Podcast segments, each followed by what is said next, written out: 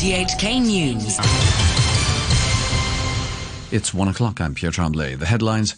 A Bek Air plane crashes shortly after takeoff in Kazakhstan. The Office of the Privacy Commissioner says it will launch an investigation into an incident yesterday when a police officer displayed a reporter's ID card. And the Housing Authority begins accepting applications for nearly 4,000 subsidized flats for people in public housing. Officials in Kazakhstan say an aircraft with 100 people on board has crashed shortly after takeoff from Almaty Airport. The deaths of at least nine people have been confirmed. The BBC's Guy Pitt has the latest. The plane, operated by Bek Air, was carrying 95 passengers and five crew members when it came down near Almaty, Kazakhstan's largest city and commercial centre. It had been on its way to the capital Nur Sultan Kazakhstan's Civil Aviation Committee said the plane had lost altitude during takeoff. Initial reports said there were survivors from the crash. Emergency services are working at the site. The Office of the Privacy Commissioner says it will launch an investigation into an incident yesterday when a police officer displayed a reporter's ID card in front of a live streaming camera during a protest in Tai Po. Stephen Wong said that if the officer involved were found to have violated privacy laws, the Commission would recommend remedial measures to prevent similar incidents happening again. He said the officer would only have to face criminal charges if he failed to follow suggestions made by the Commission.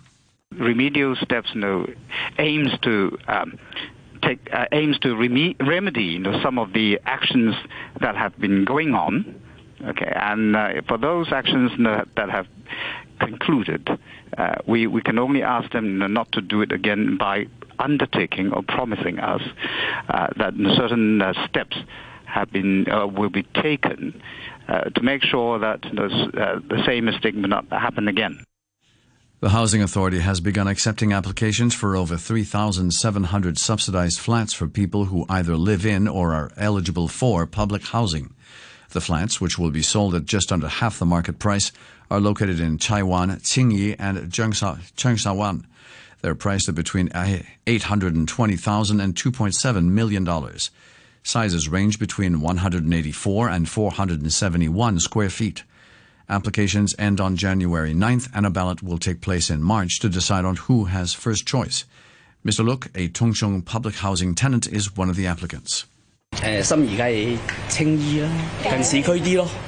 I wish to get a flat in Tsing Yi because it's closer to the urban areas and it's more convenient. I hope I can get a bigger flat too because my current public flat is just 30 square metres. One day I'd have to hand back my public flat, but if I can get a flat this year, at least my life will be more stable. With these flats, at least I can live a happy life and they're also sold below market value. This is government welfare in a way, and of course I would want them to provide more flats like these because many people can't afford to buy a flat at the market price. A University of Hong Kong legal academic says granting an amnesty for both police and protesters during the past several months of political unrest is a successful measure towards building peace and trust. The idea has been put forward for discussion in a paper from the University of Hong Kong Center for Comparative and Public Law to try and address the ongoing civil conflict in Hong Kong. One of the academics, Dr. Anna Dziedzic, says there's a need to break the circle of conflict explain what we're trying to do with this uh, report that we've we've uh, released lately um, is that we're not uh, putting up a single proposal on the table. Um, rather, what we're trying to do is open up the idea for discussion. So we know that amnesties have been talked about on and off for the past few months, and we just wanted to set out what amnesties are, how they might work in Hong Kong, and the kinds of issues that would need to be considered. So, of course, there are options, and a blanket amnesty is one of them. A study conducted by the Apple Daily newspaper and chemical engineers has found that it might take as many as five washes to remove tear gas residue on linen and clothing. A pillowcase that was exposed to tear gas in November after a canister landed in a Sha Tin flat was used as a sample. Health officials have said people can use soapy water to remove tear gas residue, but researchers say they only managed to remove 60% of the residue left on the pillowcase by hand washing with washing powder. That means if people want to remove 99% of the residue, it would take five washes. Michael Lee, a chemical engineer who led the study, said it was even harder to remove residues left on the wall of the flat.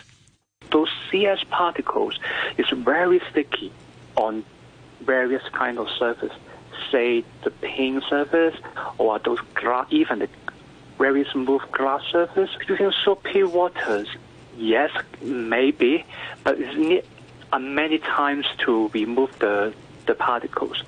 But what we have done in our, our experiment or test is we just simply wrapping one to two times is not capable enough to remove the CS residue on the wall.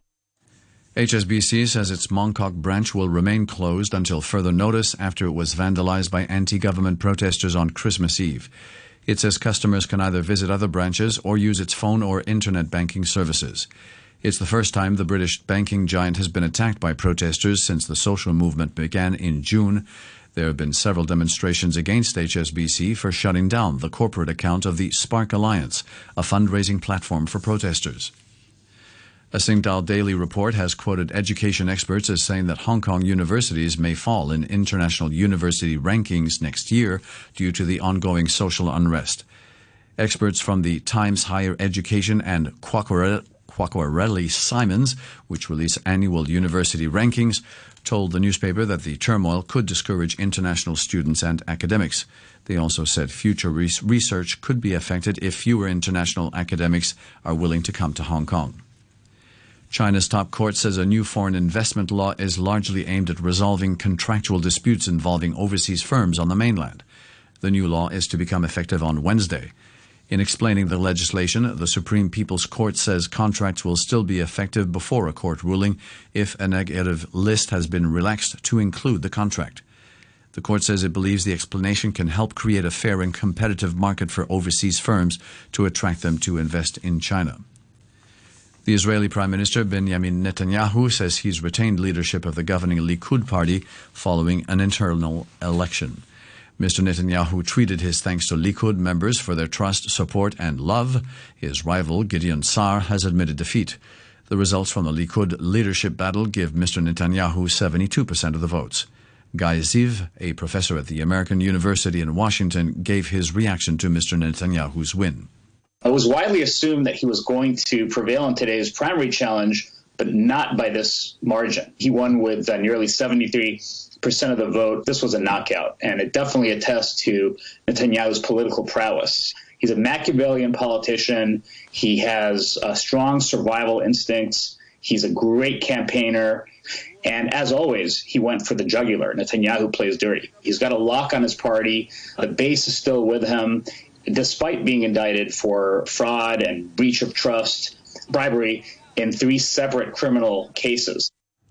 The Japanese cabinet has given its approval to send a warship and patrol aircraft to the Middle East early next year, where nearly all its oil imports come from. A Japanese tanker was among several vessels attacked in May and June, in which the United States blamed on Iran. Tehran has denied any responsibility.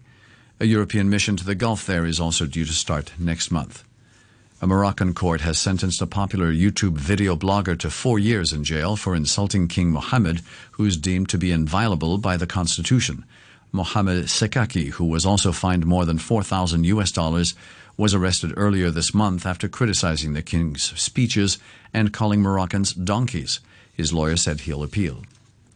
The Iranian security forces have been patrolling the streets of Tehran and other cities to try to prevent widespread protests against the government. People are marking 40 days since many were killed in demonstrations against a sudden rise in petrol prices. The government has refused to confirm the number of casualties in three days of violence. Kasra Naji from the BBC's Persian service says the presence of the security services shows the government is worried. Read.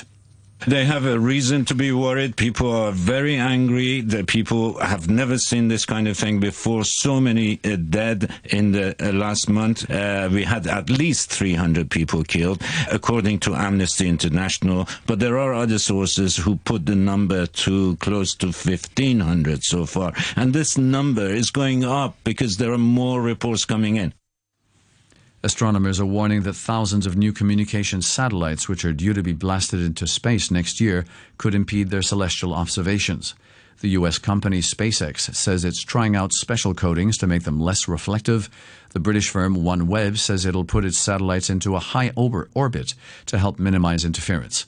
The aim is to bring high speed internet connect- connectivity to the remotest parts of the globe, but Dave Clements from Imperial College London said this could have a big impact on astronomy. They present a foreground between where we're observing from the Earth and the rest of the universe. So they get in the way of everything.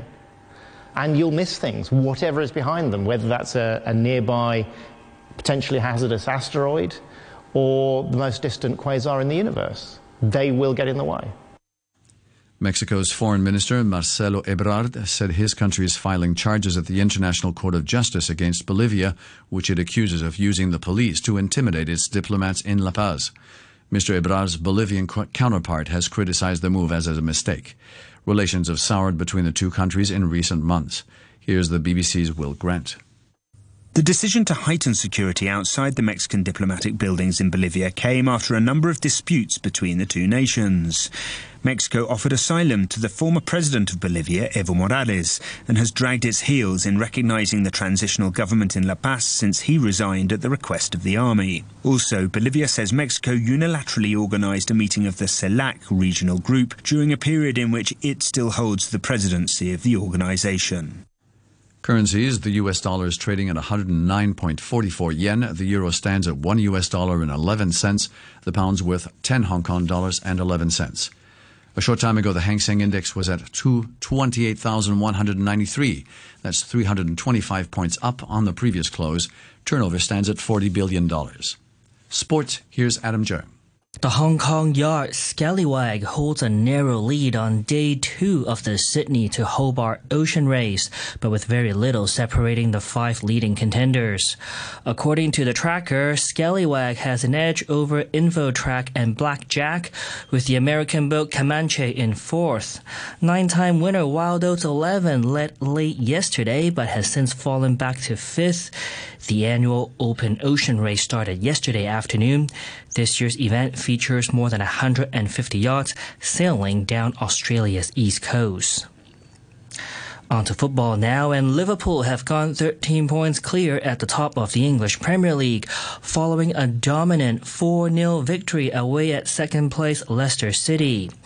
Roberto Firmino scored twice with James Milner and Trent Alexander Arnold also on target. Here's their boss Jurgen Klopp. I don't take it for granted what the boys do um, pretty much every three days. So the start in the game was already really good. We had big chances. Wow, um, didn't um, score with them, but um, yeah, stay in the game, controlled. It was difficult, I think, for, for Leicester today to get really in the game. Um, was difficult. You could see in the first half for both teams, both teams felt the intensity of the season. Manchester City can reduce the deficit to 10 points if they beat Wolves tonight. Carlo Ancelotti started his reign as Everton manager with a win. A late header from Dominic Calvert-Lewin saw Everton beat Burnley 1-0 at Goodison Park. Ancelotti gave his reactions after the game. Today was a perfect day. I am happy because we needed this team needs uh, points. This moment we have to move up uh, the table, and so it was really important. Difficult game because Burnley played a really strong game every time, so it was not easy. But at the end, I think the performance, with the performance that we did, uh, we deserved the result. Arsenal also played under a new manager in Mikel Arteta. They came from behind to draw 1-all at Bournemouth with Pierre-Emerick Aubameyang scoring the equalizer. Arteta was asked what it's like to manage his first game. Yeah, it was intense. Obviously, uh, I was so excited. I wanted just to pass that energy to the players that that we need at the moment, and uh, I enjoyed it. Tottenham are fifth in the table after a 2-1 home win over Brighton. They're now just three points behind fourth place Chelsea, who were beaten 2-0 at home by Southampton. Manchester United beat Newcastle 4-1 with Marcus Rashford scoring twice. United now four points outside the top four. Aston Villa were 1-0 winners at home to Norwich. Crystal Palace beat West Ham 2-1. Watford are off the bottom of the table after a one-all draw at Sheffield United. And that's your look at sports. Adam Jung reporting there. The two and the news, our top stories once again. A Bek Air plane crashes shortly after takeoff in Kazakhstan. The Office of the Privacy Commissioner says it will launch an investigation into an incident yesterday when a police officer displayed a reporter's ID card and the Housing Authority begins accepting applications for nearly 4,000 subsidized flats for people in public housing. The news from RTHK. Radio 3, live on the web, rthk.org.hk.